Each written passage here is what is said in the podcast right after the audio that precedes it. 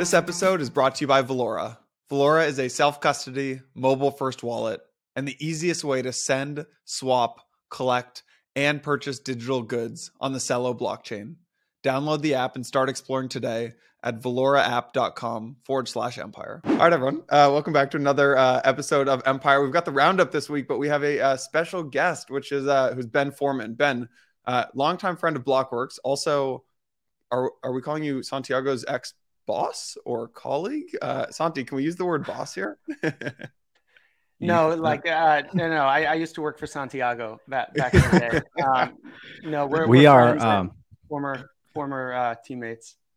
Former teammates, still friends. Uh, ben is a repeat guest. Probably, you know, we've had a few people come on the pod, but Ben, you've this is your third time now on the pod. I think so. I think I was on I was on Bell Curve once and then on on Empire once. Yeah. So this is my uh this is a uh, my third time. Yeah. So great to have you on again, Ben. You have unique perspective in everything that's going on in crypto. Um, and so, anyways, this is, should Yeah. be a great episode.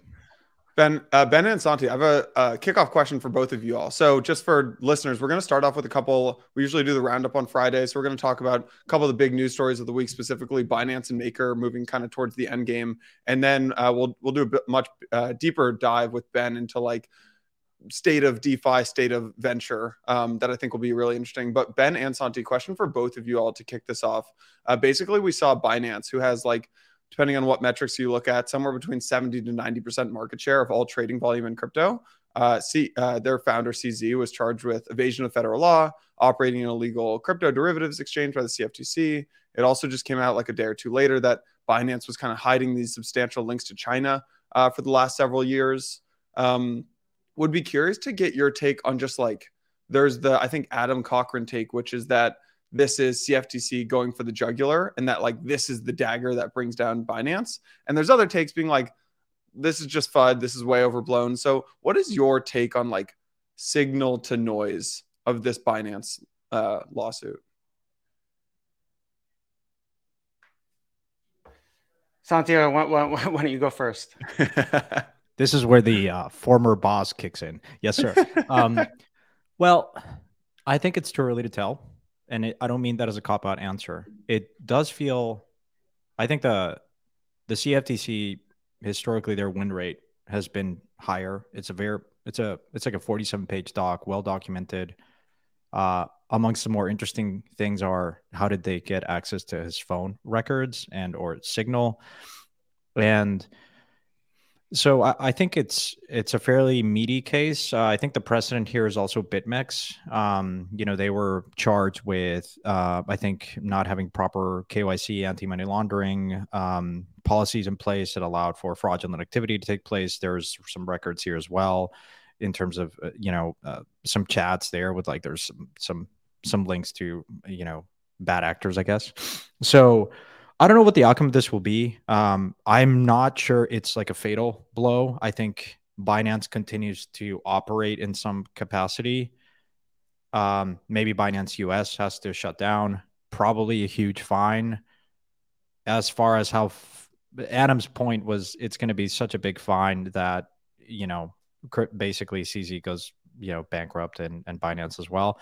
I'm not sure that's all correct but it's too early to tell. Uh, I just I'm not an expert into how these cases get settled. Um, and like for I guess the last point I'll make is in the BitMEX case, initially it felt like this is a huge blow. BitMEX is going to go out of business. BitMEX certainly had a reputational hit. I, I guess the more important question is, if you're a fund, if you're a i- institutional player in crypto, are you going to be able to operate um, uh, with Binance and transact with them? I would argue a lot of more established funds weren't even interacting with Binance in the first place. And so the question then becomes from a retail perspective, does that actually hinder their business going forward? Where the the the power and influence that Binance has, the dominance that it has just goes down. And candidly, maybe that's a good thing. Right. That I think that's that that's the main point, Santi. There was this um uh uh, the Wintermute founder, I'm blanking on his, uh, Evgeny, um, tweeted out. He said, "What I genuinely didn't know in this whole Binance thing was that it's not just retail that's not allowed to trade derivatives on Binance, but any US-based entity, however so- sophisticated they may be." And then he kind of subtweeted it and said, "All the largest US algo trading firms have stopped trading derivatives on not just Binance, but all exchanges." that's a fairly big development for the for the whole ecosystem, not just for Binance. So Ben, I'm curious to get your how do you contextualize something like this? Yeah, I I think that um, there are a few like kind of second derivative uh, spillover effects of something like this. Like one is I just think it pulls even more activity on, on chain. Um, you know, following FTX, like liquidity was kind of deleted. Uh, a big chunk of liquidity was deleted um, out of spot markets. Uh, market makers pulled off many centralized exchanges, and so if to the extent Binance has to kind of curtail its trading activities, that's that's a further blow. Um, but you know just you know you've seen recently kind of metamask users like really pick up uh, the past few months. I think they had like the single largest day of swap volume.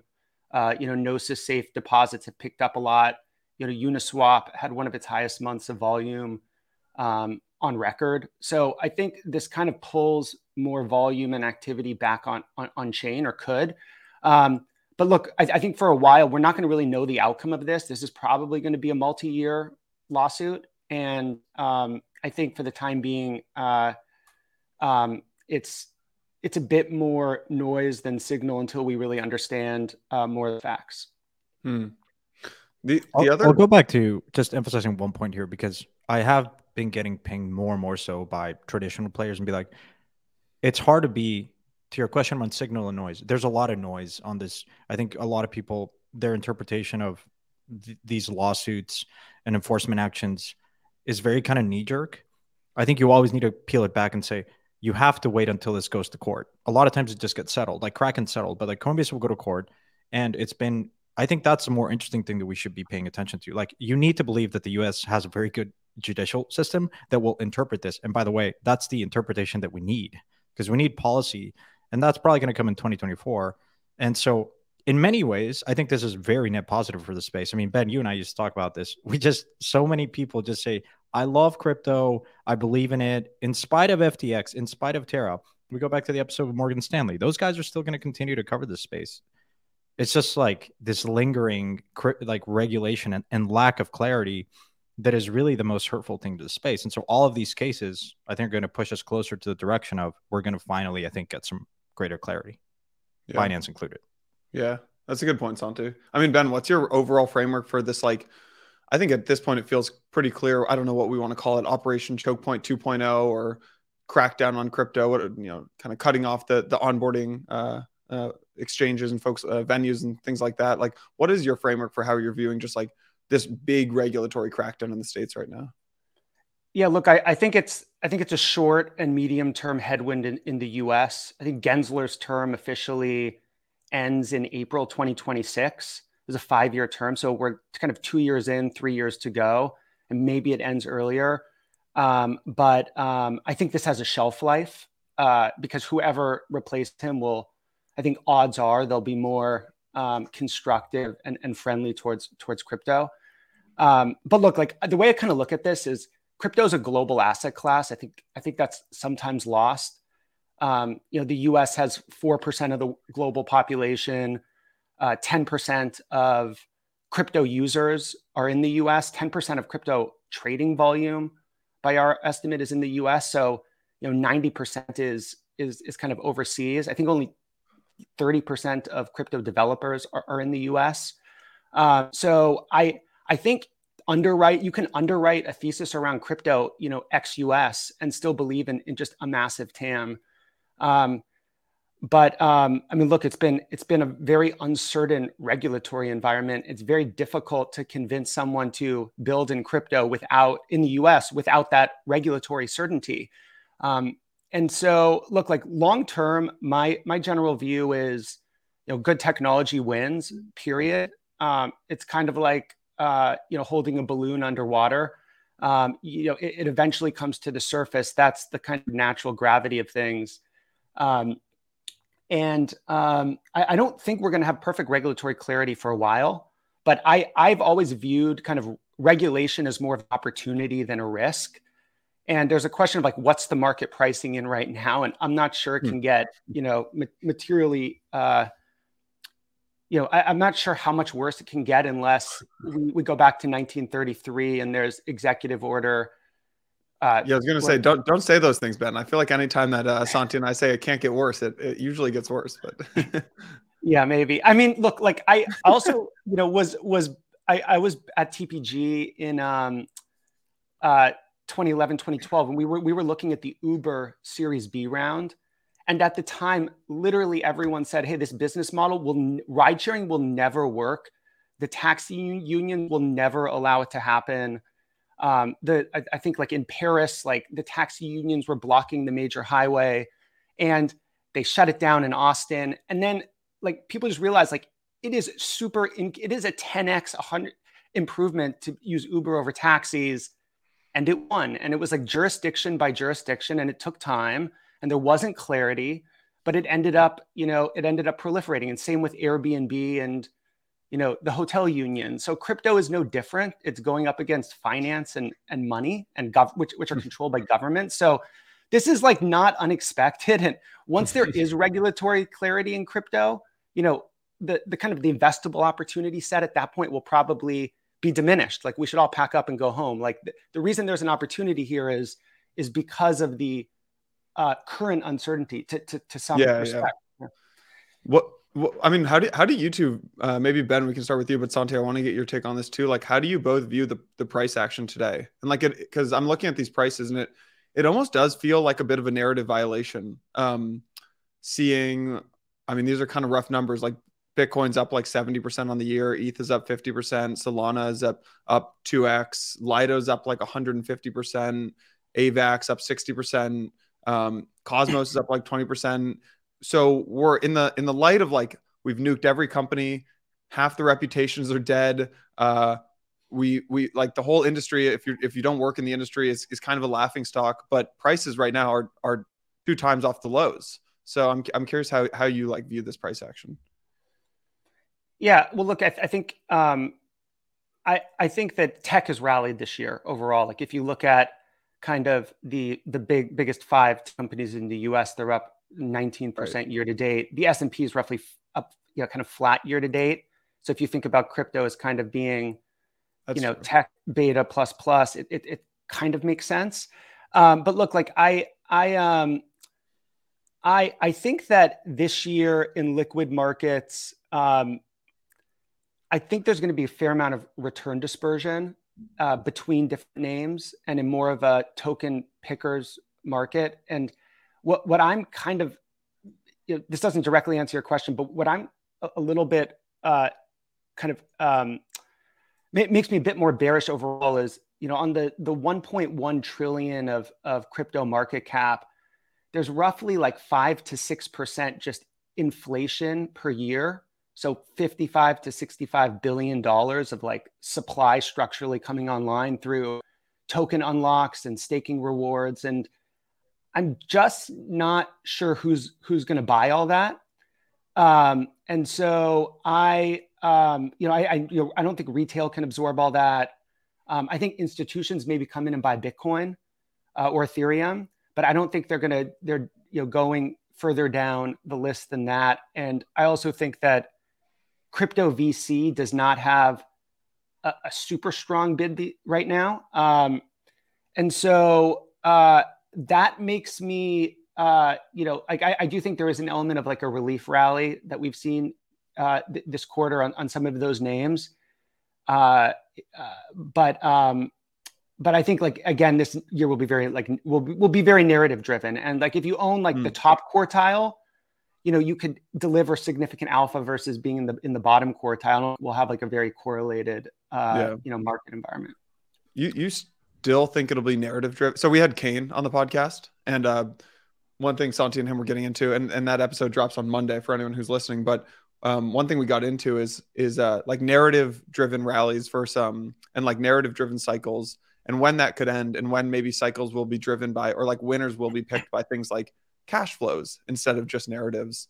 Um, and I, I, I kind of hear you pushing back on that a little bit. So maybe I use the wrong term in narrative. I, I think there'll be dispersion in performance, and that per- performance will be driven by fundamentals and and and narrative. Mm, yeah. um, uh, so you know, just as an example, like we were we were looking at at some some interesting data. So I mean, last year, if you look at in, in 2022, kind of the top 250 tokens on Coin Market Cap, um, and look at performance from like Jan 1 through through December 31st, um, you know, the median name was down kind of 85%.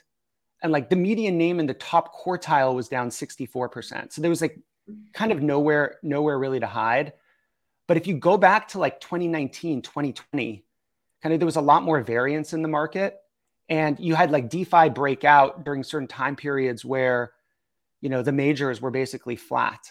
Um, so, uh, you know, th- there was significantly more kind of dispersion.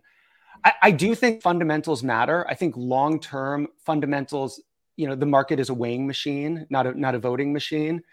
Uh, but, um, uh, you know, but the reality is, is like we're the market is in crypto, like these you know, DAOs are still in price discovery, they're a brand new asset class. So ha- we could have a debate around should MakerDAO be valued at you know 10 times earnings or 100 times earnings.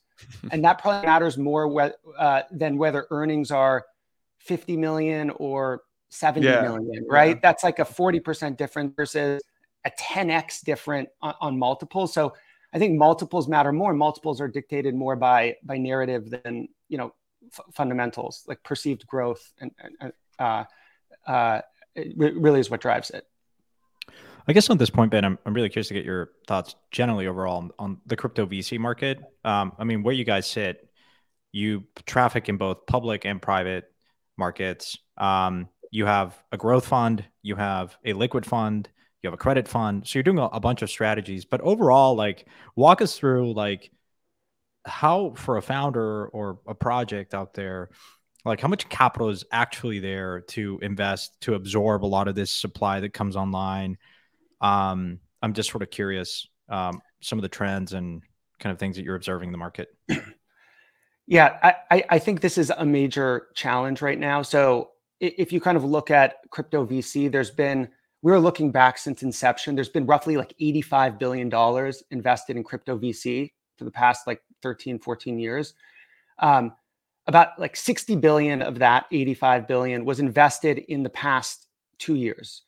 And um, you know, like just rough math, if you assume that 60 billion bought like 10% of, of these companies, that's like 600 billion dollars of kind of private company market cap that's been created in crypto over the past two years. And my my sense is just like if you if we kind of draw proxies to like public tech and, and liquid tokens, those names are there's probably 400 billion, say two thirds of like, you know, uh, unrealized mark to market impact on those on the privates that have that have been deployed.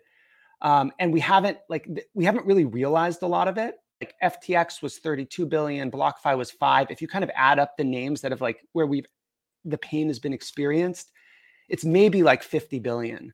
But um, what what i've what what um, we're seeing is i mean there are just a lot of companies that are kind of zombies for, for lack of a better term. They they may have runway, but they have you know no real product market fit. Um, you know they're burning cash, uh, or m- maybe they're making some revenue, but they have negative unit economics. Like their activity is is incentivized, um, and you know they're kind of fast approaching you know the the moment of reckoning where maybe they're I think the majority of these teams are going to see runway depleted by, say, Q4 of this year or or early next year. Um, and uh, so right now, look, we are, you know, we've seen, we've looked at deals where teams have a couple months of runway left and are trying to raise a bridge round. Um, you know, we've looked at teams that, uh, you know, where you know there, there's no hope of ever clearing the pref stack or we've looked at teams that have kind of been returning capital or trying to be acqui-hired, but I, you know, th- there does feel like it does feel like we're going to see a lot of down rounds, um, a, a lot of, kind of pay to play, uh, and um, I, I, think this is kind of the mess that the the excess of the last few years uh, uh, that we're going to have to like clean up as as an industry. Um, and look, I, I don't want to be overly negative because, like, you know, on the other hand, I think there's a great deployment opportunity right now. I think there are incredible founders that are building in really really interesting kind of verticals. But I also think it's it's important to be intellectually honest just about this kind of deferred pain, deferred mark to market that is is coming over the next couple Mm-hmm. years. I was having this conversation today with a fund of funds, uh, probably one of the largest one in crypto, and they're like, you know, it felt like they were very um, impatient now. I was like, well, wait a minute, guys. Like, impatient in the sense, like, tell me. I think the the specific question was like, tell me an application that has real traction and and like killer use case. I was like, okay, good point. You got me cornered. Um, and I guess the the question for you is: Are you experiencing like do do you feel like there's like a lot of fatigue in this? Like, there's folks that increasingly are skeptical, critical of crypto. Look at it when you talk to potential LPs, and they're like, "We just don't believe that the use case is there. It's just this is just a casino, and people speculate. Maybe that's a use case, and we should just be more honest about it." Um, but I'm I'm curious if you feel that that the bar is much higher for someone coming in to for them to invest in the space. They'd rather just maybe go to AI or whatever. Yeah, I mean, I, I think particularly after ChatGPT, which you know got to I think 100 million users in two months, it was like a very ta- people like tangibly could understand the impact that that technology has. Whereas, you know, with crypto, uh, you know, there may be six, seven million users on, uh, you know, Ethereum, uh, and it's been you know close to eight years. Uh, so it's I, I do think it's difficult for people to grasp like what the real use cases are and i think that's spot on. Like people don't really care about zero knowledge proofs or layer two scaling like the institutions that are allocating to the space. What they're i think more focused on is like why does this technology matter? And i i think for use cases uh you know like San, santiago we, we obviously talked about this a ton. Like just i think stable coins are probably the the most real of any crypto use case. You know clearing like 7.2 trillion dollars on on ethereum last year. It's like 60 70% of visa's settlement volume. Uh, it, it is real and that it's gotten there in just a few years. Um, and it's used in things like you know b2b payments. And i, I think mm-hmm. that people can kind of grasp that.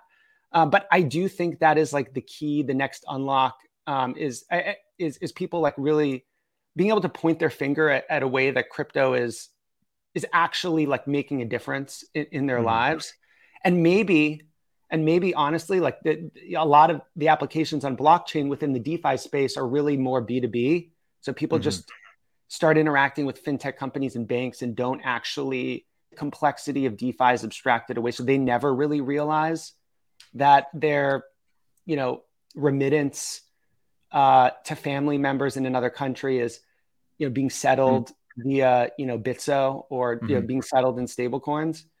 uh, but i think right now that is like the major that that is the major challenge is nothing's really captured uh, allocators yeah. attention how big of an impact do you think base um, has and and what are your general thoughts on this is coinbase l2 coinbase no pun intended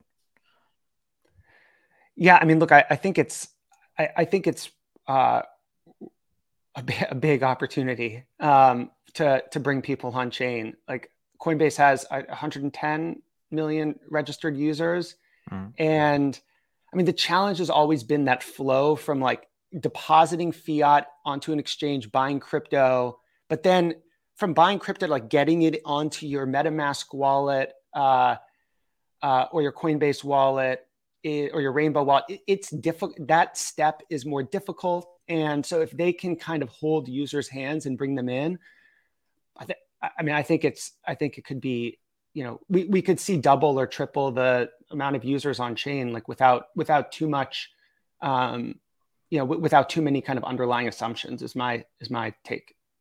Yeah.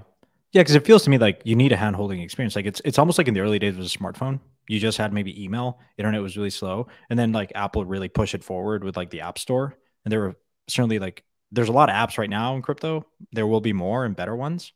Uh, but you need like a trusted app store i.e base in this case to hold you through that flow. And it's almost like you don't really you blur the lines between what is on chain and off chain you just think okay i'm entering this crypto journey and coinbase will hold you you know we'll walk you through it. Uh, and i think that's super important for like 99% of users but do you think do you guys think that um this will almost be like building a website in no code? Like when we started blockworks we built our website on squarespace and then it was like okay we need to graduate from squarespace so we went to something called webflow which was mm-hmm. like a little more advanced and then we're like okay now we're building like a real like media company here. We're going to graduate to and from that and build like our own full stack infrastructure. Could you make a comparable thing to like okay we'll we'll start by using like arbitrum's like l3 builder or like coinbase base but then like once you want to actually like build this performant thing maybe you do like the dydx move and like try to own the whole stack. Do you but think that, there's an analogy to, to be made there or no? Not with composability right? Because it's evm compatible so like it just doesn't really if you're a, uh, from a builder perspective not really. From a user perspective doesn't really matter right? As long as the website loads fast and you're not getting like your credit card stolen that's all you really care about right so i think uh, look right now it's like we have the smartphone we have pretty good bandwidth i like transaction fees are negligible now and people were complaining about those like a year ago now you have a sur- infrastructure surplus Mm, you probably need really good apps. So we don't. We're working on that. I'd say. Um, but I want to get your take on um, just generally how you think about um, this opportunity between like early stage, where that market is, because valuations have they adjusted, have they come down, are they picking back up? How much activity you're seeing there versus the opportunity kind of in the liquid market, and how you think about kind of the opportunities in the in, in both uh, sectors. So look, I, I think the uh, valuation environment's like orders of magnitude different than it was eight, 18 months ago. You know, pre-seed seed rounds are down to kind of the seven to 15 million dollar range. And uh, we were tracking this data internally back at the beginning of 2022, which was kind of close to close to the market peak. Uh, the average early stage token deal we looked at in say January of last year was 72 million fully diluted. So you've almost you, you've seen a material kind of compression. And look, like I think this is kind of back to where we were in 2015, 2016, just broadly. If you look at teams coming out of Y Combinator, you know, the median seed round was maybe at eight, nine, 10 million post. If there was a killer team, second time founder, or someone building in a in a really hot kind of category maybe 20 maybe 25 but that would be on the absolute highest end so we're, we're kind of back to where I, I think we're back to more rational kind of valuation environment on, on these pre-seed and seed deals. Um, i think similar like series a's are back to 40 to 60 million. B's are maybe 100 to 250 million. It's everything is really reset. Um, I, I, would say anything later than Series B, uh, you know, you're not seeing deals get done because those companies like want to avoid avoid down rounds. So there is still activity in the very early stage market, uh, uh, which which I think is I think it's the best the best investment environment. It reminds me of you know 2019 and uh, early 2020 from just a valuation standpoint. And um, the other thing is that's super interesting right now is just the secondary opportunities that have never existed in crypto before. So the biggest bankruptcy estates, FTX, Celsius, Voyager, they all ran big venture portfolios. Um, I think FTX has 552 line items in their portfolio of like venture investments they've made in crypto companies. So they're, you know, the, that estate is divesting those uh, those names at like very material discounts to you know prior rounds. Um, and then there's also kind of just secondary selling from investors who put capital into companies in 2021, 2022, more, I would say touristy capital. So generalist venture funds, crossover funds, corporate yeah. venture funds. And now, you know, maybe don't have conviction in crypto. So I think the fact that you can buy high quality growth names at big big discounts to prior round is kind of cannibalizing any demand for um, you know primaries.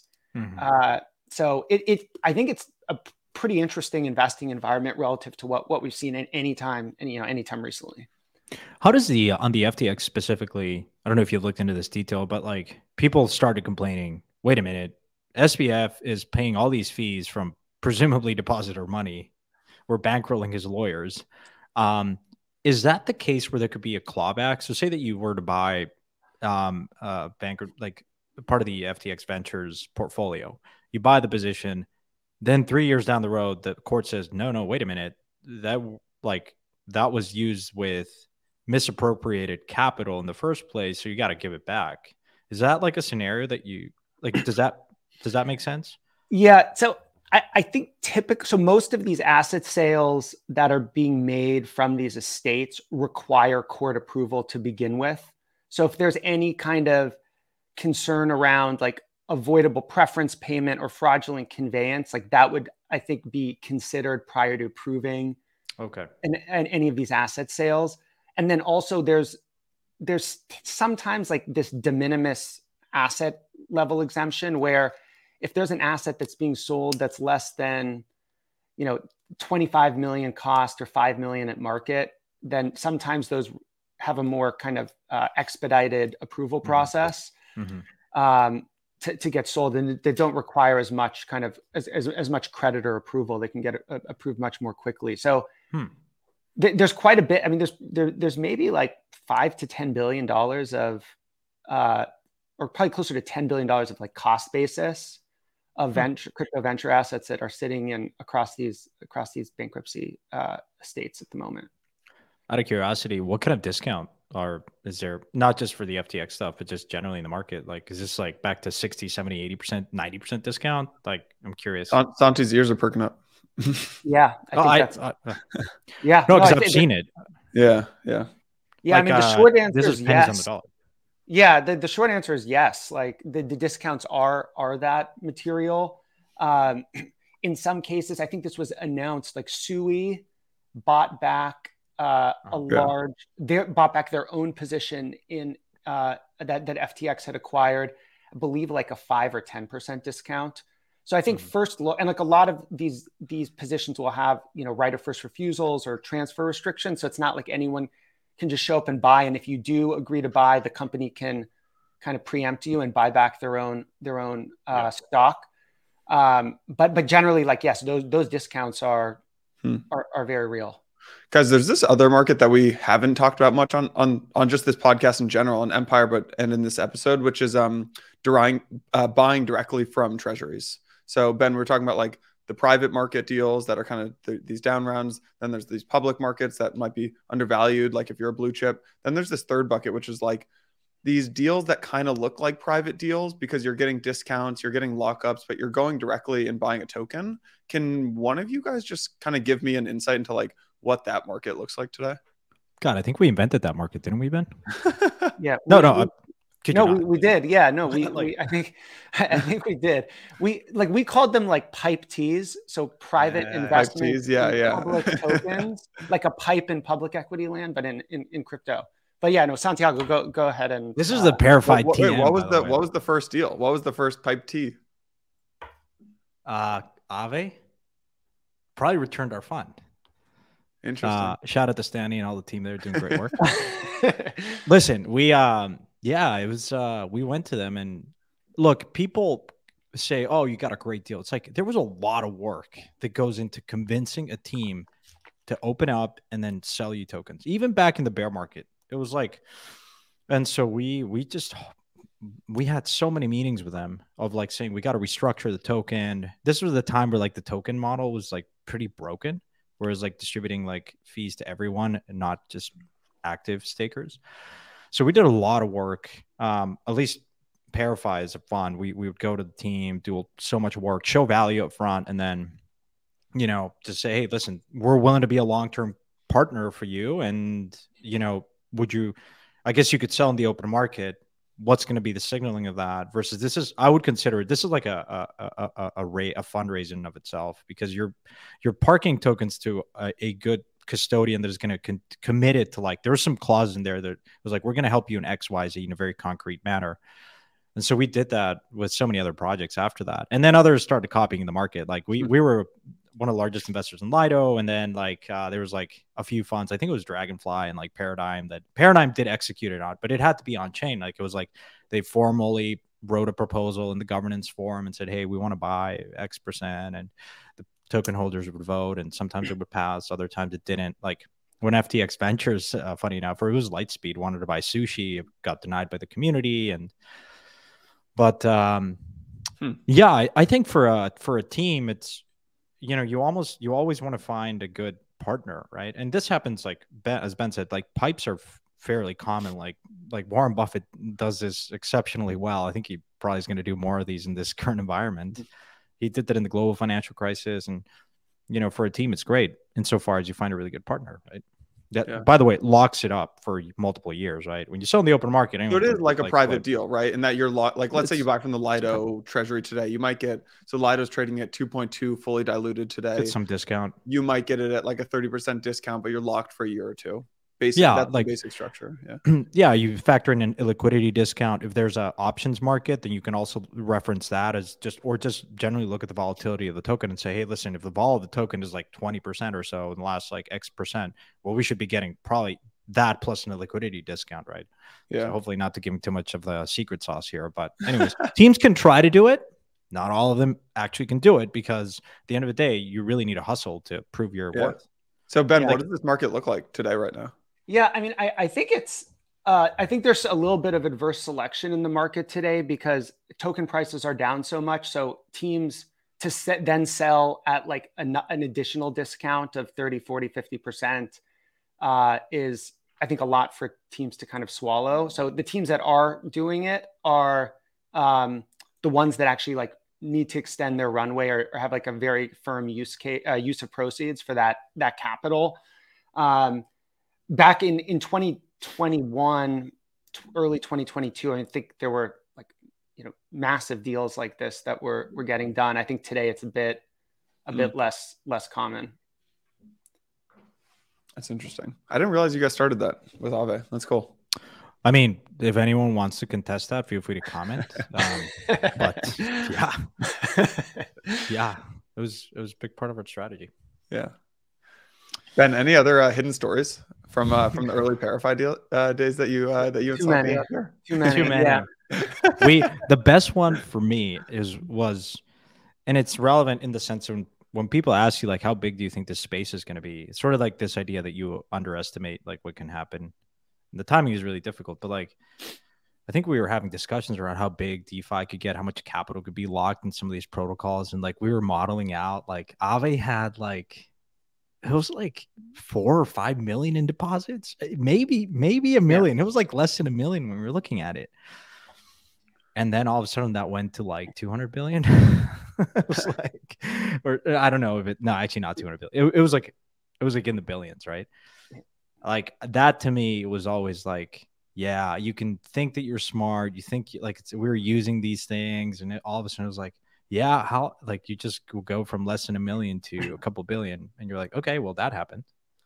Yeah, I mean, I think in like in every model that we built, we were thinking linearly or more linearly in terms of growth, and like the just the pace of like acceleration uh, after DeFi summer for that like next 12 to 18 months was like a far right tail like you know the, the upside case it far exceeded any kind of bull case that that we i hmm. think could have put together um no i think the story the one story that always sticks in my mind from um it kind of rem- also reminds me a bit of today's environment was just black thursday with makerdao i mean that was in my like whereas i think back to like a watershed moment for the space i mean everything everything could have changed uh it, I, I think ETH was hugging like eighty dollars at the time, and if it would have broken eighty dollars, um, MakerDAO would have basically. There's no DeFi. You could argue there's like no no DeFi. Yeah, sets DeFi back five years. Yeah. That was existential. That wait, was can ex- you get wait wait? Actually, for people who don't know that story, can can one of you maybe actually share that a little bit? Yeah, Ben, go for it. Uh, so yeah, so th- that was so this was in uh, like I think the second week of March uh, in 2020, and this was kind of like right at the beginning of of the pandemic when lockdowns were starting, and you know equity markets were really trailing off, and there was a you know one one night, I think it was a Thursday night or, or Wednesday night into Thursday, where everything was down like Bitcoin and ETH were down 50% in, in like 12 hours. And um uh and, and alts were down, some some of them were down like 60, 70%. And it, it actually happened in like two phases. So, you know, there was like six hour phase where Bitcoin like kind of went down 25, 30%. And then it people like kind of bought that dip and then it went down again and just crushed it crushed a number of funds a number of uh, you know there was just a lot of a lot of stress in the system but specifically on makerdao what happened is the collateralized debt positions which were people had posted eth and borrowed dai were were getting liquidated the issue was that the way the liquidations worked is people bid on the eth collateral and because gas prices were so high on the Ethereum network, uh, people could people were bidding far below like the, the value of those assets. This was back when gas prices were like when, when the network got congested, gas price because we didn't have like L2s back then. So the the like no one could really bid on this collateral. There was also only maybe like one or two people bidding because there weren't as many market makers in DeFi at the time. So basically like the collateral that was getting bid on was getting bid at a meaningful haircut that was below the amount of debt that that MakerDAO had issued, and so there was impairment to the system. Uh, and there were a few other dynamics, and Santi, you, probably, you probably remember these more, but but basically, Dai was also breaking. The, the other dynamic, which was interesting, is yeah, Dai was Dai's a stable coin, as people know. It was breaking above the peg. It was trading at like a dollar and twenty cents because there was just no liquidity. Everyone wanted to buy Dai to delever. And um, you know there, there, was no liquidity on Coinbase. No, no one could find it. It's like there's no curve, at, or curve was just not even like not thing. around at the time. Yeah, so pe- people had to um, they had to so so you know we there were maker calls all day. Eventually, USDC was added as collateral, so you could put one USDC in and, and borrow one Dai, and that alleviated the pressure on Dai. Created and by the way, uh, had that not happened, that's very contentious, by the way, and we were advocating for it because, like, guys, if we don't do this, it's gonna like Maker goes like that was the watershed moment where like people rallied behind USDC because it was like this is one of the more important things for the viability of Maker and stability of of Maker, and yeah, now we're in a world where USDC is a big part of the collateral base, but there was a lot of really anti USDC folks at the time. And it, it came a moment of like, come to Jesus moments. Like, guys, we don't do this. We don't know if we're going to be here in 24 hours. Right. And was there someone on the other end of this too? Like, I don't want to use the word exploiting the protocol, but like, sh- like shorting the hell out of the shorting the hell out of Maker or. I, am not sure. I'm, I'm not yeah. sure. There, there was maybe. Um, yeah. There's always rumors of miners coordinating and you know. Yeah, I've heard. I've that, heard some of those. The, the, it's hard to say, but yeah. uh, I think. Uh, yeah, I remember calling Ben. This was the night before because I had to wake up super early that morning because I was giving a class at NYU, and so uh, we were in the San Francisco. I woke up at like four or five in the morning, and this was all happening and i thought it was like i didn't have i went and grabbed coffee because i thought like mm. my addiction to caffeine was to a point where i like was not reading prices correctly but uh, i remember calling ben the night before and it was like this is where the the the big catalyst there was i think the world health organization came out that morning saying covid is a global pandemic but more so i remember seeing a headline that was like super stupid like mel gibson and some other celebrity had gotten covid and I called Ben and I said, "Hey, man, I feel like." I feel like this is the moment where people say like, "Oh shit, if royalty and celebrities can't like protect themselves from this stuff, then that's where like it it hits home." And well, yeah, it was the NBA were... lockdown the day before Black Thursday. I remember the yeah, There's like a few moment. like yeah. subtle things like that, and I think that's something that I've come to appreciate, just like in crypto, like these very subtle, like you can then extrapolate and say, okay, this is why like when you think about the the Wall Street bets phenomenon, Silicon Valley Bank, like I feel like we're in the state of the world where like the information propagation, like coordination, and then the coordination of that, and like how actionable things. It's just these things escalate super quickly. Um, it was it was a fun yeah. seventy two hours, I'd say. It's kind of amazing to think that you know like MakerDAO has kind of survived as long as it has, despite all these challenges, and DeFi survived as long as it has. Absolutely. Yeah. I mean, well, and, okay, then, and then the, the thing, like yeah. people, like we obviously think that was a very scary moment, because the, the, the, you see something go down 80%, you're like, holy, holy shit. But like the sheer number, the absolute number of liquidations that have happened since Black Thursday, there's been events where like there's been far greater, you know, sheer amount of dollar amount of liquidations that have happened and been absorbed by DeFi in a fairly seamless, flawless manner. And so all the more impressive that uh, you know crypto sort of built all this resiliency. Yeah, I mean, yeah. I think at the time there was maybe a five million dollar shortfall that I think was absorbed by by VCs, which was actually a huge amount of VC capital at the time to buy MKR at auction to cover the shortfall. But I, I think that it was it's almost like a blessing in a way because if you can, because that uh, it stressed the system, so we, we were able to identify these vulnerabilities and then patch them, and you know build up kind of this this Lindy effect um, so it's almost it, so, so to some degree, it was like a blessing that the system was stress tested then, because if it wasn't stress tested then and, and mm. only experienced a small loss, like it perhaps would have been bigger at one of the mm. subsequent crashes when there was far more uh, DAI outstanding. Valora is the ultimate wallet for exploring the Celo ecosystem. Easily manage over 50 crypto assets and over 30 different dApps for swapping, sending, and managing your assets, all from your mobile phone. The world is mobile first, and Valora believes that crypto should be too. Their global app is localized in over 13 different languages in over 100 countries, giving crypto explorers like you a simple and accessible way to send payments, purchase digital goods, and access a suite of decentralized financial services. If you want to see real world use cases for crypto, Valora's in app dApps page is the easiest way to access a growing list of the latest refi and DeFi applications on the Celo blockchain. Download the app and start exploring today at valoraapp.com forward slash empire. That's Valora, V A L O R A, app, A P P, valoraapp.com forward slash empire. Think ParaFi really made its name as kind of DeFi and being super active in DeFi markets and it becoming a huge category. Um, we had Kain on and we had the same I'll, I'll ask you the same question that I did him is like, you know, Degen Spartan, uh, a very well-known kind of alt uh, personality in Twitter always likes to post the chart of DeFi versus ETH. And, you know, DeFi has been sort of in this mark in this kind of um, down, down market well before Terra, well before three arrows. Like it was just, um, it was coming off uh, six months before kind of rates were even hiked. And so What's what's kind of the state of DeFi? Walk us through kind of what your thesis has been, how it has evolved, and and what do you see kind of going forward? Like as you are as excited DeFi today, or do you see opportunities elsewhere? How do you think about all that?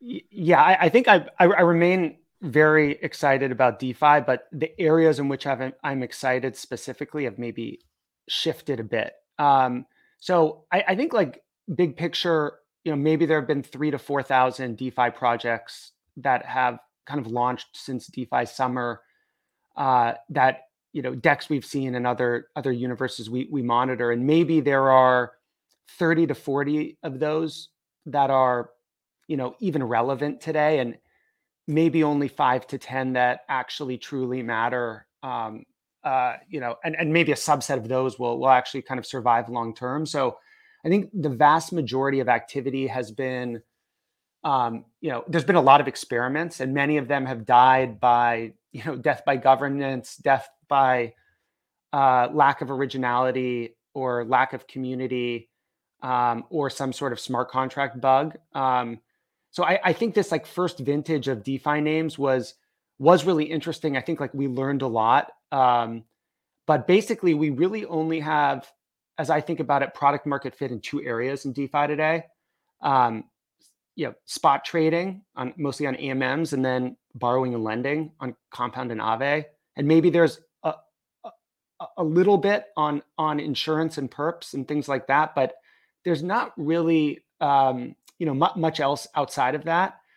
Uh, and where we've been more focused recently has been on this theme of kind of more permissioned DeFi and tokenization of real world assets.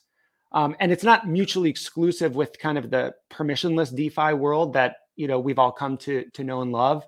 Um, but it's interesting because I think it accesses like a very, very large TAM and solves some very um, solves problems that are are really interesting and create a lot of value.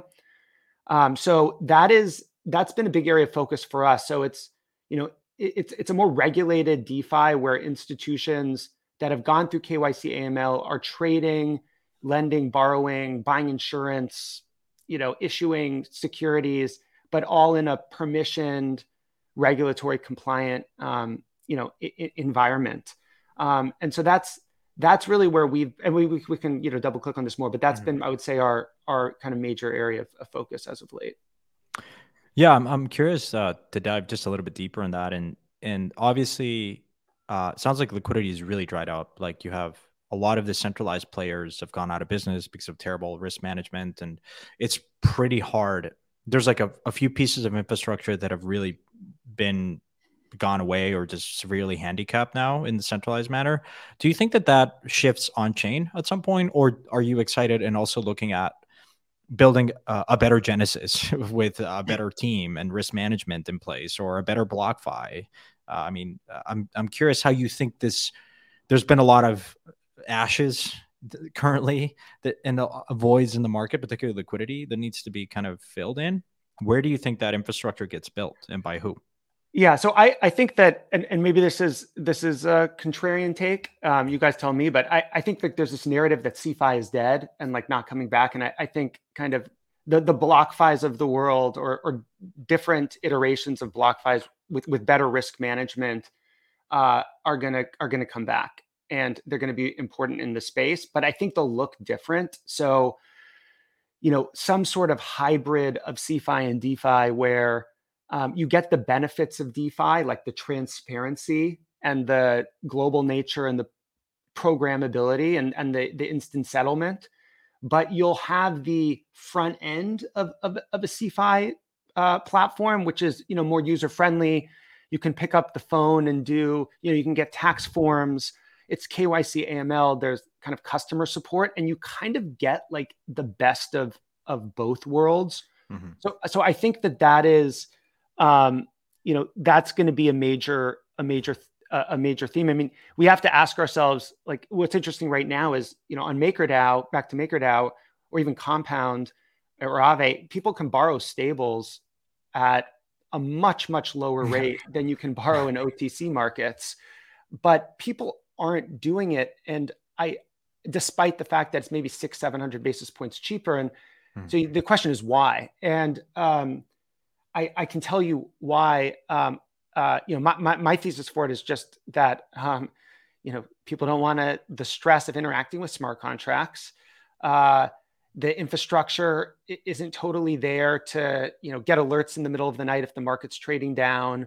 You know, if if the market's trading down um, and you have a position with um, you know Galaxy or you know cumberland you know they give you time to post margin. It's it's a bit more white glove experience. And so people are willing to pay more for that that experience. And so i think there's a way to really bridge the two worlds uh, um, that mm-hmm. you know would benefit both for anyone listening we uh, i was telling this to one team that i invested in jpeg for nfts as collateral i said guys why can't someone build like a, a smart contract that has a time lock where if you get liquidated, it goes into this escrow account that has a time lock where you can refill collateral for 48 hours or some and you pay like an annual like insurance fee that you pay the prime broker like and it's a fee for the protocol. I'm like hey can Aave hey mm-hmm. stani you listening? Like why don't you just build this? Because i know for a fact a lot of funds for this reason don't use defi because yeah you're right like black thursday happens you get three calls to refill the collateral during those 24 hours and it's appreciated right? You don't want to lose that collateral. Right. and i think there's a way to like work the this way in, in a programmable manner right? And there's some logic and a flow that that can work. Um speaking of like state like you, you reference like um you know borrowing stables and whatnot what um what's going through your mind when usdc depegs uh, or depeg like a couple weeks back. We're, you and I were talking about that, but I'm just kind of curious, like as a as a first question into generally what you think about stablecoins, central like CBDCs, um, Tether, USDC, and, and whatnot.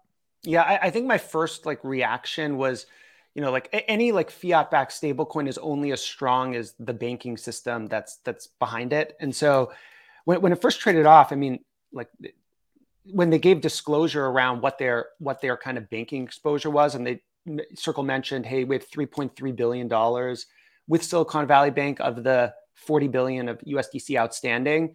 Um, I think that allowed kind of everyone to kind of size, size kind of the exact you know eight percent of the exact kind of shortfall. That would be if as as as if the money on SVB got a zero recovery, which I think would be a, a pretty aggressive assumption.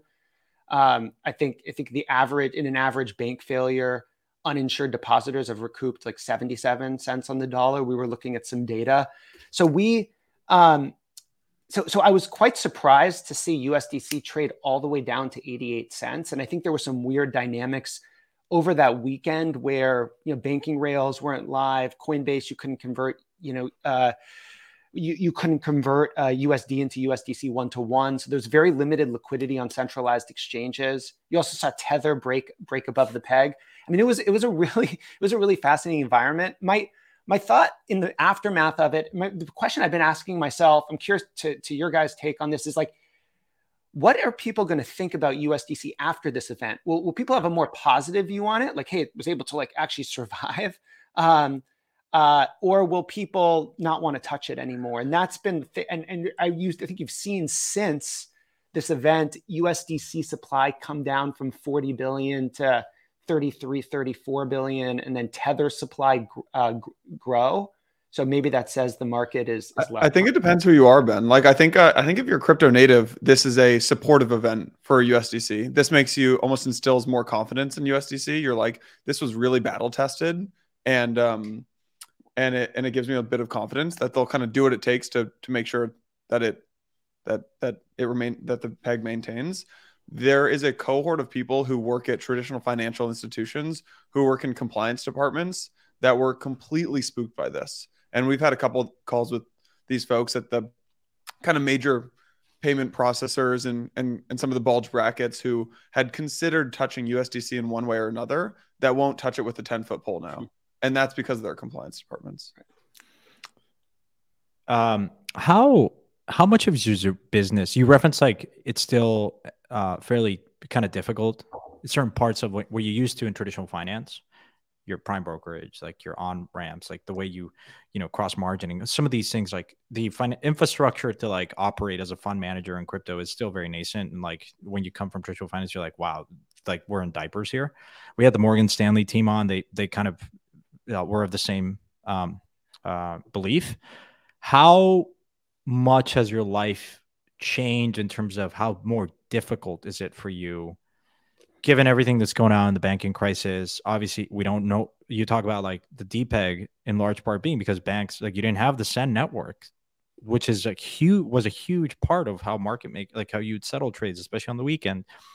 You have signature and silvergate basically gone out of the equation what does that mean for for like the stability of something like USDC? What does that mean for generally the OTC market, like liquidity in the market, like, and then maybe tying that into kind of this whole banking crisis and macro. But I, we'll get to that in a bit. Yeah, I mean, there's, there's a lot there. I mean, look, like I think uh, I, I, was listening to, to another Empire episode, and someone brought up the the point that it's it's like actually it's very complex to operate a, a crypto fund, all the infrastructure required that it, it like doesn't really make sense to do unless you're you know at, at scale. And look i think things have gotten a little bit easier uh, but um, it's you you you need to onboard with like 10 to 15 different counterparties uh, otc desks custodians exchanges on-chain uh, infrastructure like fireblocks and copper. Um, it, and you need to set up a number of complex like internal policies around how value is moved. And it does make me jealous of uh, friends who start you know long short equity hedge funds and literally just have one account they log into and can do everything from one one interface. Um, so it, it, the short answer is it actually hasn't gotten it's gotten a little easier but uh, not nearly um, uh, where, where it needs to be. Um, the uh, I, I think the um, I guess the second part of your question is, or or the, the the other part of your question is kind of around the the what's happened to the infrastructure recently, and I I think that uh, right now um, you've seen you have a lot less OTC borrowing and lending. That market is a shell of its former self. A couple of, I mean, maybe down 90% if you look at loans outstanding. There's no real market for borrowing OTC. And then, uh, you know, the the spreads on even major tokens have widened out a lot. Um, there's a lot less liqu- spot liquidity than there was previously. Um, there's actually on chain is, is actually kind of oftentimes the, the best place to find liquidity, um, to find to find good execution. But there, this has caused some a, a structural reset to the space. Um, I I think uh, on the banking side, we uh, in the aftermath of like SVB signature um, and Silvergate, we've seen crypto companies able to open accounts elsewhere um, at least what what what we've seen. So I think that's that's positive, but who knows how long term that is and and where things will will go next. Um, and uh, the I, I think on the last thing, just broadly on like the banking crisis, is you know, it is interesting because we have seen just a resurgence in a lot of stuff happening on chain. Like all the metrics are up right? Like I think Q1 of of of 2023 is going to be a lot better than Q4 of 2022, and some of the month, like certain months uh, uh of Q1 are going to be actually very very good. Uh, and as you look at everything like monthly actives, trading volumes, fees, originations across across DeFi, it's actually been it's it's picked up a lot. You know, no, so my sense is um, kind of the bank account of last resort for a lot of companies in crypto will be just USDC in a Gnosis safe uh, wallet, and um, so I, I, think that's that's been an, another kind of interesting uh, interesting dynamic. Yeah, absolutely. And there's been obviously some folks that you know I want to tie this into just a bit on the regulatory side of things that you kind of referenced, uh, I think, this act where at some point they made holding gold illegal in the U.S. in the 30s. Um, what probability do you ascribe to that event happening for crypto, where the U.S. government says, "Hey, you can't, you can't hold crypto"? Um, like, how regulation's always been a thing in crypto. Like, there's always these walls of worry that we need to climb. But I'm curious, generally, what you think. Um, different scenarios for the regulatory environment. What are the things that you're mostly interested in? and maybe hopeful that can happen over the next you know 12 18 months i, I think if i had to like peg a pr- probability of like uh, confiscation of of property like of digital assets like i you know maybe this is naive or, or optimistic but i would say like low single digit percentage i mean i think it's non-zero but i just i i don't know that it's it's certainly not like the the, the base case um, there's also a question of if that happens, what happens to the pre- what happens to market prices? And I don't think it's the necessarily the answer is that there's a massive shock to, to the downside. I think like gold actually performed fairly well in the couple decades following the confiscations um, as it, as it was traded kind of globally. Um, but look, I, I think regulation is just the biggest challenge. Like it's it's both the biggest challenge and the biggest opportunity in, in, the space right now. And I, you know, that's why, um, you know, but and and that's why I think it just has to be a focus of everyone in the industry.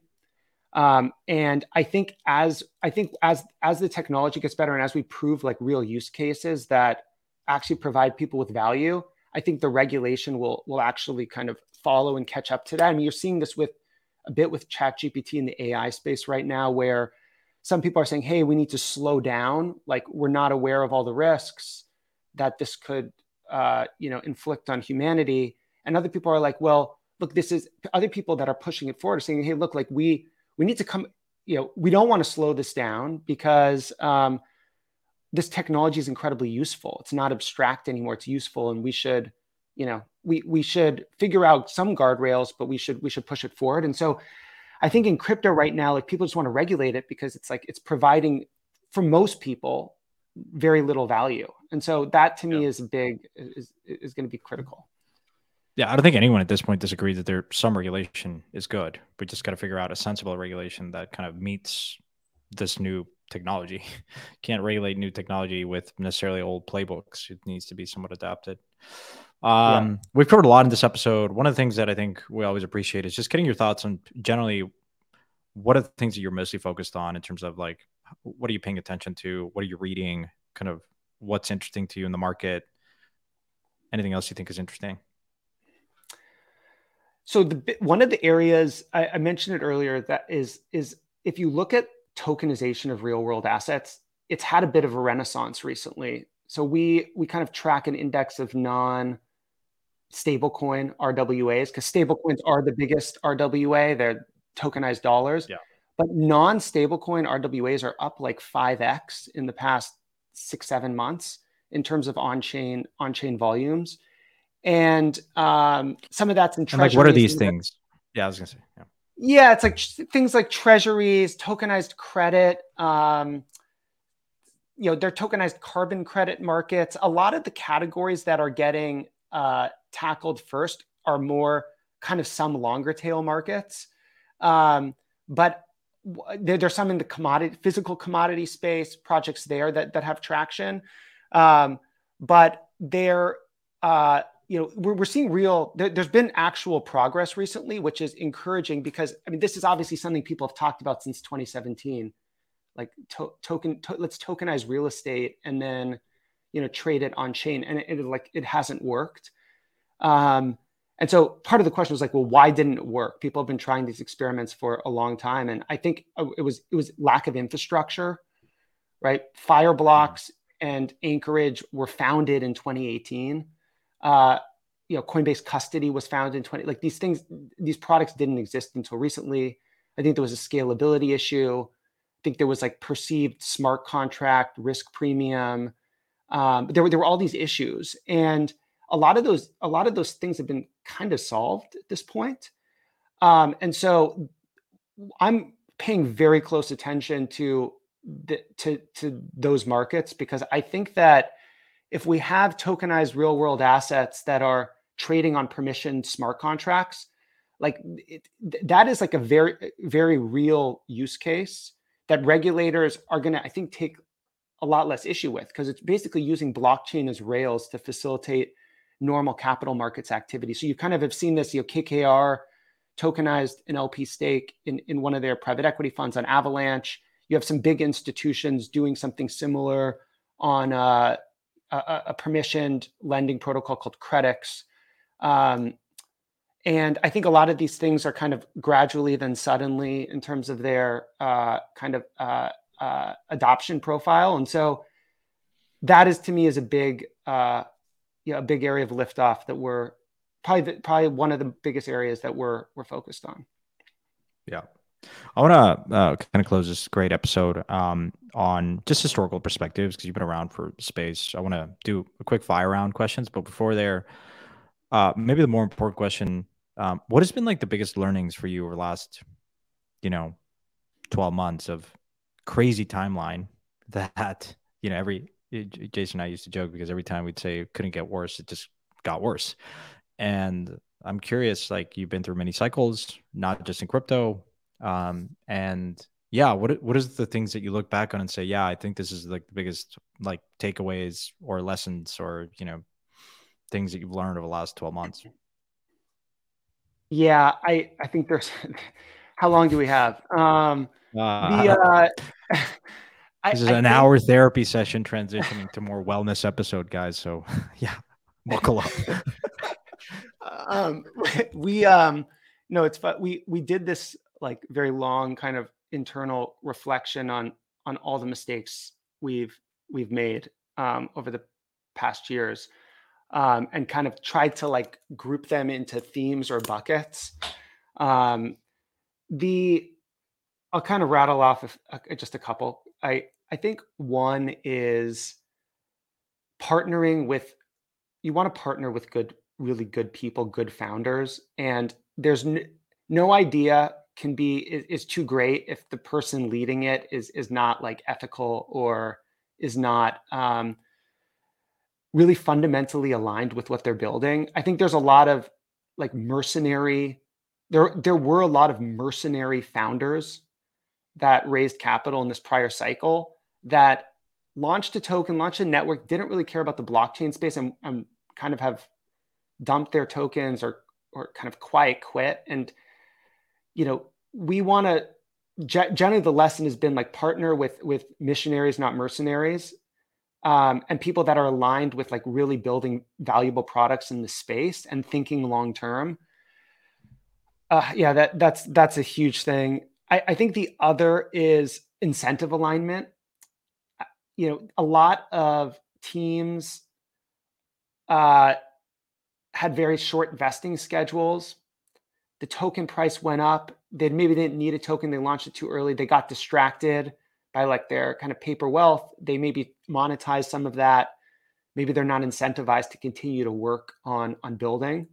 Um, and that's why it, there is something like if you think about capitalism and like a lot of the biggest companies that a lot of the, the, the value that's been created in the world today it's it's early stage venture capitalists partnering with founders and both groups are kind of illiquid locked in for 10 15 years and then there's an ipo and then that you know the founders can maybe take a little bit of chips off the table in an ipo but there's also regulation around how much they can sell so there's just this like very long-term incentive alignment. And there's too much short-termism in, in crypto. And so, you know, again, like these are things that, you know, maybe we we we learn the hard way. Um, the only the third one I would mention, I mean, there are probably like 15, 20 things I could could mention, but the third one I would say is um the uh you know, certainly like great ideas without killer execution are just completely worthless. And there were, um, you know, there was some amazing technology that just never got monetized or was never really, I think, explored to its full potential in this past cycle. So maybe second, third movers in this next cycle will be able to pick up where there's those other teams left off. Um, I don't know. Those are three. We, I know that I know we have a shelf life on this this podcast, but th- there there are a lot of others. Um, those are my yeah. probably three three top of mind ones.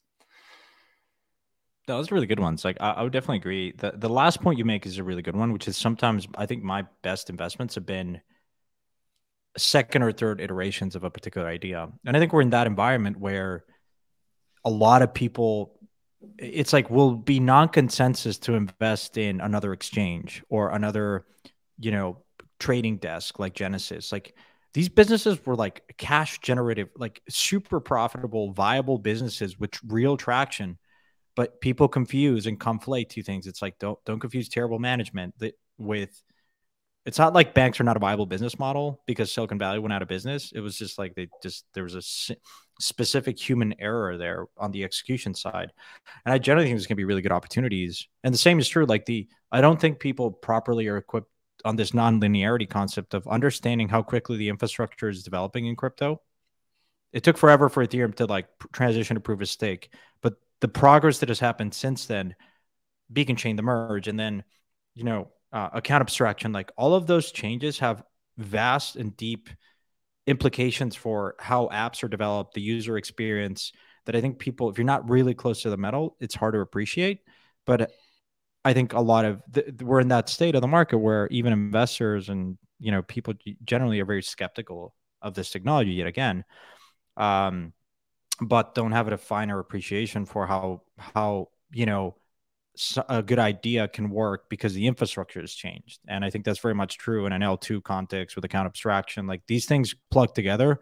Like Ethereum is working very well. And I think just people don't give it enough credit um, because you know in six months it has changed in a very meaningful concrete manner and and so but you're always going to have the skeptics of like this is bullshit technology like just honestly go invest in ai and like you know call it a day and you know just but you know nonetheless yeah. um yeah no i think that's right i mean i think that's spot on like people don't always diagnose like the why like why did an idea fail sometimes due to timing it was too early the infrastructure wasn't there um and and sometimes it's lack of execution. Uh, but oftentimes the mm-hmm. idea itself is like has a lot of merit. So I think that's yeah. you know, but I think that's spot on.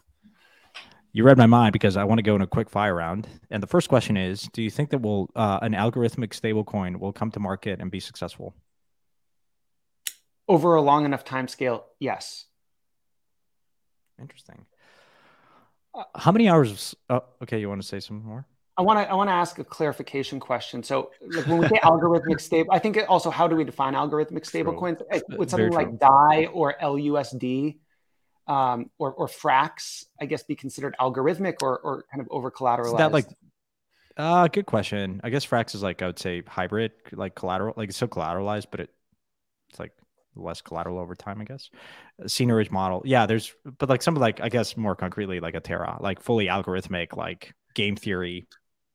Mm, I, I think that's tough yeah, I think some collateral is what you're saying. But some some collateral or certainly over collateralized stable coins, I think are you know that yeah. that are not backed by dollars in a bank account um i see mm-hmm. those working i mean dai is, yeah. is, the, is a great case study good point. point second point uh do you think the us loses its reserve status in a week where you've seen trades and commodity markets being now settled in different other types of currencies china trading with saudi arabia and whatnot like and if it happens in what time scale i i do think that it, well, look, I think it will it will eventually happen. On on what time scale, um, it's tough to say. But I mean, if you look at our our you know the budget deficits our country's running, if you look at our national debt um, and debt to GDP, which is kind of 110, 120 percent and growing every year, um, if you look at like our social security and Medicare liabilities and like the demographic trends in the US, like it is mathematically very difficult to, to grow or tax your way out of this hole. And so then I'm off wondering, like, well, uh, you know, if if there is a shift to another global reserve currency, like what does that look like? How quickly does it happen? The US is still kind of probably better than than the euro, the yen, the renminbi. Mm-hmm. So what like you know, uh, could it be gold? Could it be Bitcoin? I, I don't, you know, I, I, I think those are probably the, I mean, I think those are the best, best, I think Bitcoin's probably the best option, but how, what, what that looks like uh, is not clear. I would say, yeah, in the next 20 years, I, I could see it, um, could, mm-hmm. could see that, could see it happening. Yeah. You have a blank slate, 100 bucks. How much do you allocate to Bitcoin and ETH and what ratio? And you need to hold for like okay. If you have to hold for yeah, holding for constant for 10 years, I think it has mm-hmm. to be something that looks close to an equal weighting between Bitcoin and ETH. I think they're very different and they can both be successful independent of one another. Um, but mm-hmm. whether it's 40 60 or 60 40 I, I, think they're i think from in my mind they're equal weighting and they're both i think incredibly attractive right now relative to the underlying kind of fundamentals uh, behind both of them. I mean, mm-hmm. especially if I can stake my ETH over over the next ten years, because uh, yeah. stake ETH is trading at a twenty times earnings ratio roughly, uh, as as I'm looking at it. So uh, yeah, look. I probably 50-50. I think it's tough to say one's definitively, uh, you know, b- better or worse than than the other in today's market. Yep. What do you think we see first? Uh, crypto is sitting at 1.22, 1.2 trillion market cap with this five six percent inflation. What do you think we see first? Five hundred billion or ten trillion? Ten trillion. Nice. And what's the ratio of the market cap, uh, the Bitcoin dominance in that scenario? I, I think it's probably in the 30 to 40% range. I also think a big chunk of that will a big chunk of the market, if we get to that point, will just be tokenized real world assets. Real world assets, including perhaps um, a centralized, like a CBDC. Maybe a CBDC. Um, hmm. Uh, I think, or just expansion of existing fiat-backed stablecoins or decentralized stablecoins. Um, nice. Last two questions, uh, Jason. If you want to ask more, jump in, please. Uh, how many hours of sleep do you get? And that's less or more than in the last 12 months? I've been trying to improve my my sleep hygiene a lot, so it's been a, major 2023 focus. Um, I, I, I aim for for eight hours a night, but I I still have a bad habit of like checking my checking crypto prices um, right when I wake up, right before I go to bed. Yeah. So. You know what I started to do? I, I, as you know, I'm a terrible sleeper. I started to put my phone in a different room. Thank you, Jason. I think I got this from you. It's yeah, I've been doing that for years. Like honestly, the best small thing like that. Like when I do this, like I've I've A/B tested, well, not A/B test, but like, I don't live in a simulation parallel universe. But nights that I put my phone in another room, I'll just sleep better. This is not advice. What, Legal. What about what about your advice. alarm? Do you have like a, a man? I don't snooze. I, I also suck with snoozing. I'll just like hit my phone. So when it's in the other room, it forces me to get out of bed and go right and go. Then I just turn my alarm off, get in the shower, and Got get started with the day. Yeah, yeah. This is a hack. This is a hack. Okay. Um, and then perhaps uh, last question for me is, uh, what would you tell a younger Ben that is getting started in crypto? Uh, I, I would say that as you think about investing in the space, be very cognizant of uh, what you know and what you don't know, and don't convince yourself you know something that you don't actually know. So, in other words, hmm. I think being aware of, of blind spots in the space is important. So even when you have very high conviction on on an opportunity, I think it kind of position sizing is important because it's it shows humility that hey, you could be wrong on this. So specifically, you know, what, I, I think there's some things I've been very confident in these investment theses over the years that you know, maybe turned out okay, but not nearly where I, I thought they they would be. And so I think it kind of comes down to like sizing sizing positions um, in in in a uh, in a more humble manner where you have more diversity because you're going to get a lot of things wrong in in the space. That's one one of many pieces of, uh, of yeah. advice I would have for my. We used to myself. always say internally at ParaFi that thesis is half the battle. Position sizing is equally important. People don't spend nearly enough time thinking about position sizing, um, and and calibrating that over time. I'll I'll cheat. I'll, i said the last one, but I'll follow up because yeah. this is a great uh, answer. Uh, is what is something that you've changed your mind recently, you or as a team, as a firm, but maybe specifically just you because by the way to listeners none, none, of the stuff that ben says actually represents the views of ParaFi. And i will say this because mike when i was there i used to have to say this all the time. So i'll just spare ben of saying this um, but nonetheless go for it. Yeah. I so i uh i think one of the things that's like changed kind of gradually o- over the past year. This this is maybe like not a totally popular popular viewpoint, but I I think a lot of the just permissionless DeFi infrastructure, or like a lot of the best projects and protocols that uh, have like, had amazing runs over the past few years, like may struggle just to to scale and fit into a world that that are regulated. Um, and so I love the idea. Like I think that that that that space will be around for uh, for a long time and will probably net grow. But um, I, as I think about like what's best for the industry and like how important regulation is, like I, would love to see, and you're kind of seeing it uh, with, with, some of these teams, like building out ways for institutions to actually u- use their products is important. I, I just I guess to be concrete, like what's changed is maybe my my estimate of the TAM of of that the the permissionless um, DeFi market. Uh, I still think it's a lot bigger than it is today, but um, I think we need to go after um, the the permission side uh, as well. Yeah, yeah, definitely. Well, it's been awesome, man. Always a pleasure having you on. Um, and I don't know if there's anything else you want to cover, but this is all I had. So it's been a great discussion and all things um, that we wanted to cover.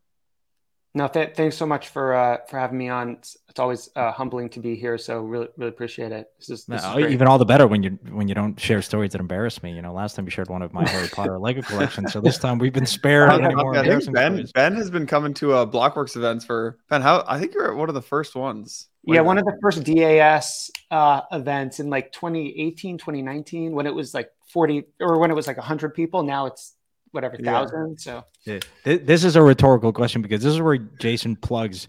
Get your tickets for permissionless. Buy now. Ben speaking. Prices hey, go up speaking. in three days. Ben, are you speaking this year? what, what was that? Are, are you speaking this year? Uh, yeah, I think I am. I think All I right, am. good. Nice. Good. So we got two Uh, speakers. am I- yeah, buy am your I ticket to speaking? permission. By the way, bet bet Jason tried me to a- ask me to buy tickets. I'm like, since when do speakers get to buy tickets for conferences? Jesus Christ, we're definitely you know who buy, you know who you know what speakers have to buy tickets for conferences is speakers who say they're going to speak one year and then and then bail last minute. So rugged yeah. by airlines, but fair enough. ben, take this is the blame. Ben, this is awesome, man. Uh, you're you're always welcome to come on the show, and it's been a great chat and uh, f- fun to see you and Santi banter as well. Um, and yeah, man, this is great. Awesome. Yeah. Thanks. Thanks a lot. Thanks, man. Thanks Yeah, for coming cheers, on. man. guys. Yeah, I really would tell people I would tell people to go follow Ben on Twitter, but Ben doesn't have a formal. Uh, he's probably you know the only person in crypto that doesn't have a Twitter account that we know of. Maybe one day he'll tell us what his alt account is. Maybe Dejan Spartan. Who knows? Maybe Spartan. Spartan. Cheers, guys. so you, you can email me or, or send me snail mail.